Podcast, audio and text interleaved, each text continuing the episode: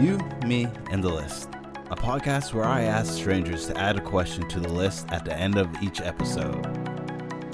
Let's see how the list grows this week.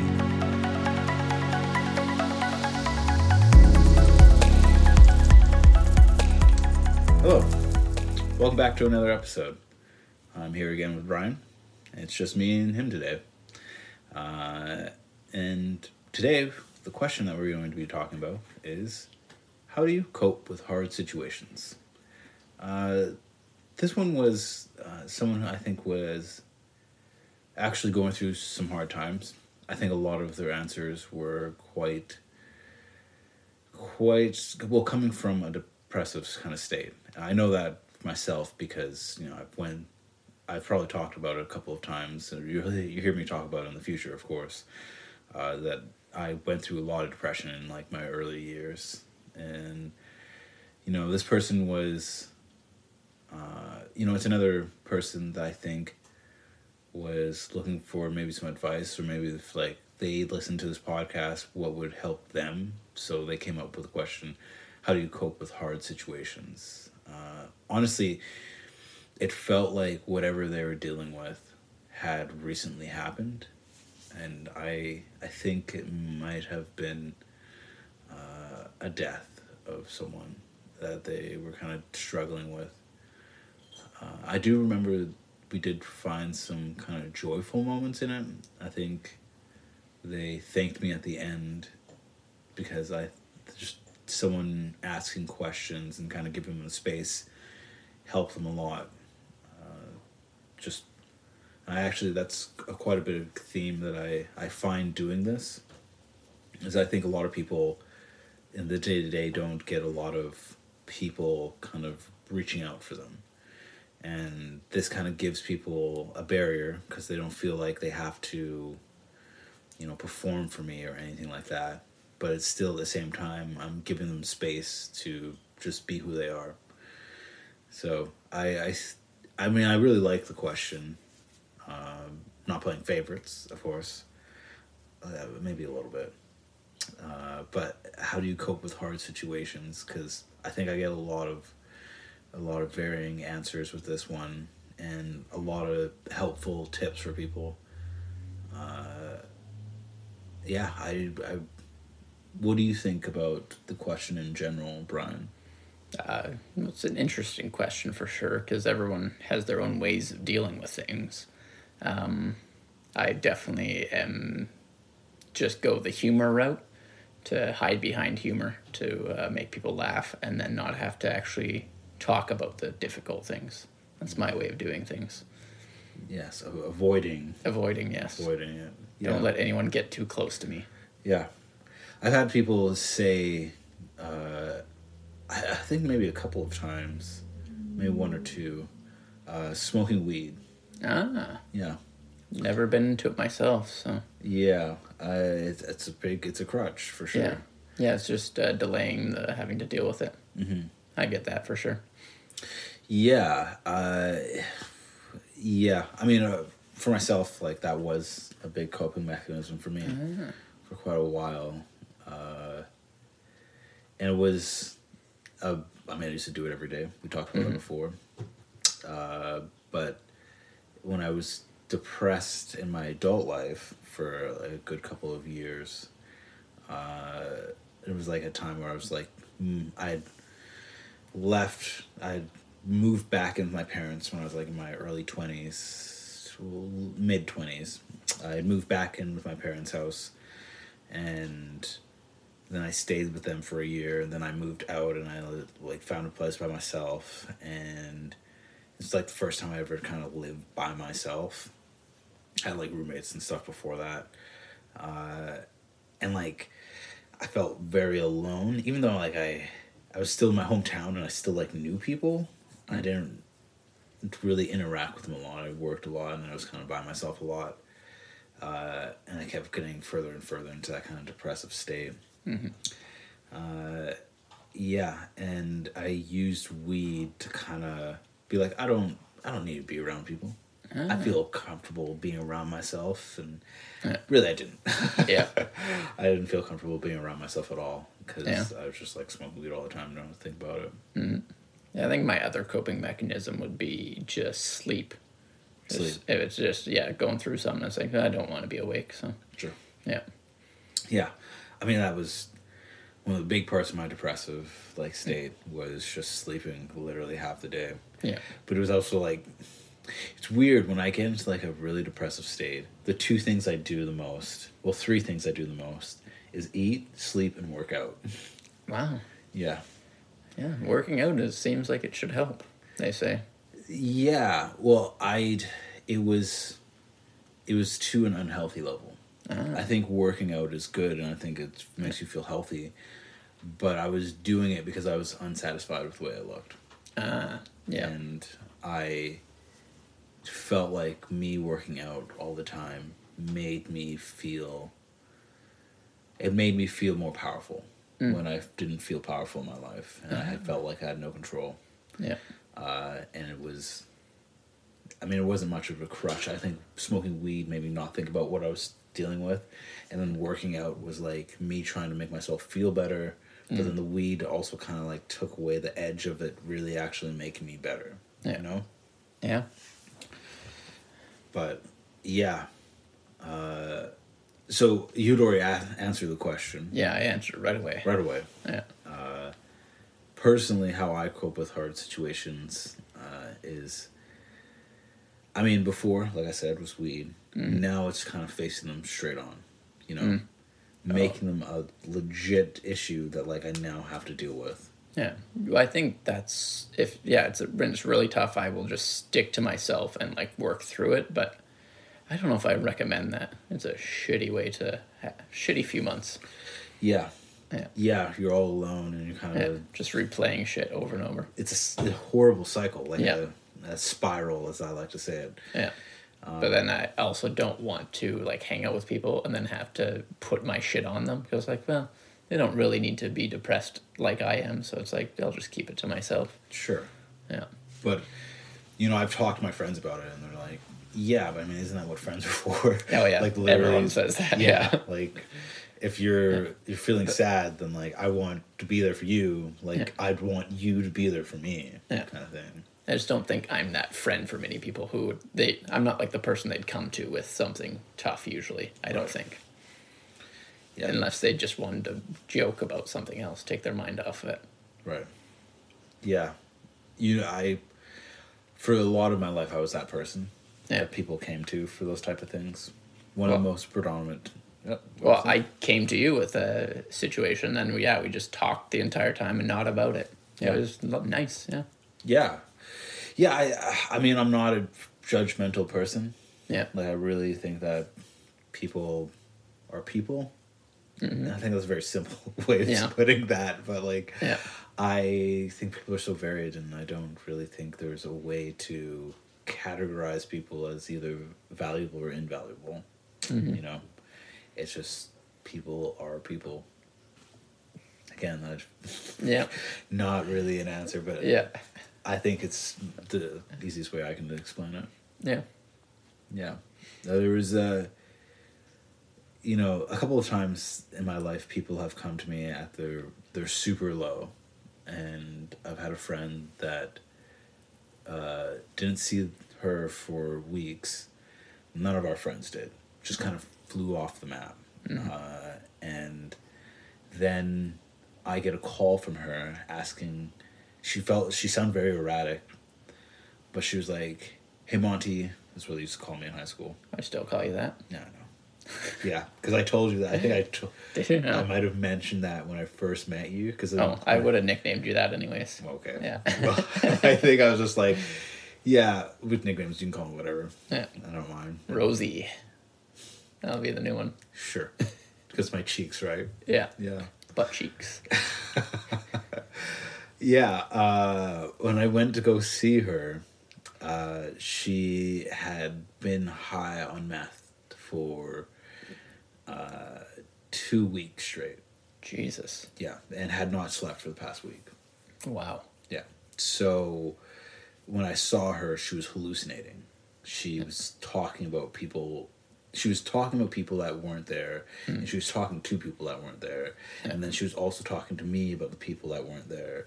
But she'd like go through like these different kind of like states of like being there and not there and there and not there.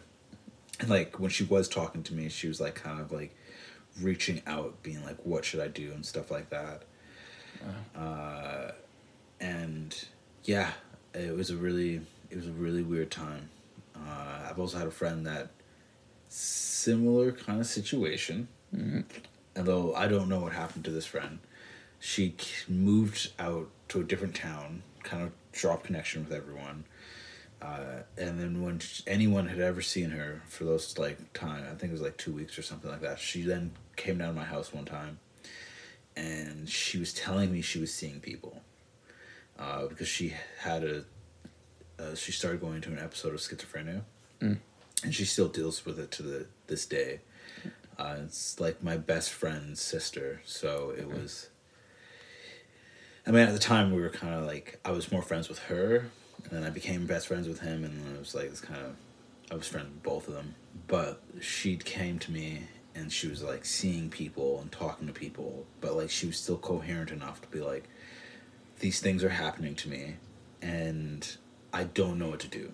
And I was like, you need to go seek professional help. Yeah. You can't just talk to me about this stuff. Yeah. I'm I don't know how to give you the right help you need, but you mm-hmm. need to go get help. Yeah. You know, because it's not helping you and you know, that's when it's if it's hurting you, that's the time to go see seek a professional, you know. Yeah. I've never had anyone come to me with some stuff like that for sure. Uh, the only thing that comes to mind at all is uh, help somebody get out of their marriage after meeting them on Tinder. Yeah. And this was a day where I took a tiny amount of mushrooms and uh, we just started chatting. And she's like, Oh, yeah, my husband's cool with it. And I'm like, well, We'll see. Uh, Something feels off here. So the more we talked, it's like, oh, she's been wanting to get out of it for like a year. They took like had a separation for like six months, and uh, like haven't slept together in like a year, and it's just miserable. So yeah, she eventually finally did like move out, and then we never talked after that. But But I mean like that's the thing is like you for like hard situations, sometimes you just need an outside person. yeah, and I think a lot of times that is honestly what why people come to me hmm. is because they just need to talk it out without people judging them. yeah, that's what I hear. People like to yeah just hear the words out loud, Yeah, even if they don't act on them. yeah, yeah, totally. I think it kind of works. I mean, I don't know exactly how it works in the brain, but I feel like just saying it kind of puts it out into the real world. Mm-hmm. You're no longer just in your head. You're fully out there, being like, "This is my problem."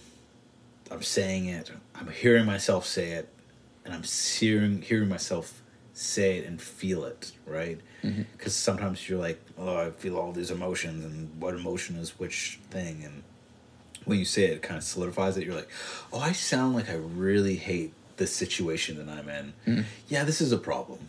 Yeah, I feel like I can. I need to do something about it." Yeah. I still have the one thing that I really just don't tell anyone because it's like, yeah, it's my thing, and yeah, they don't need to know. Hmm. Yeah. I mean, I honestly, I am there with you on that. Yeah. I don't like. Yeah. So, I like being there for people. I don't Yeah. like people needing Knowing- to be there for me. yeah. Yeah. I, I can deal with it. It's been a long time now. Yeah. And I also hate the. Me and a friend also hate this one thing people always say. Oh, if there's anything we could do to help, that is a question that pisses me off in this situation. Right. Yeah, because there's nothing that can be done. So it's like, Right. just don't say that. Just don't say. it. Yeah. But I mean, because that's people's insecurity of being like, Yeah. oh, this person brought it up to me for a reason. Yeah.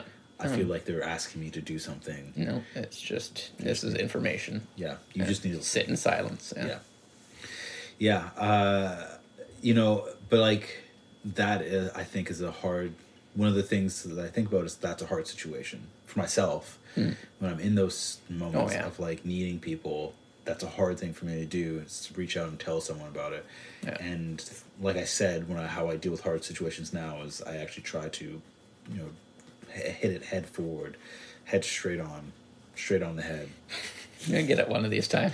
Something like Straight that. on. straight on straight on Yeah. Face it straight on.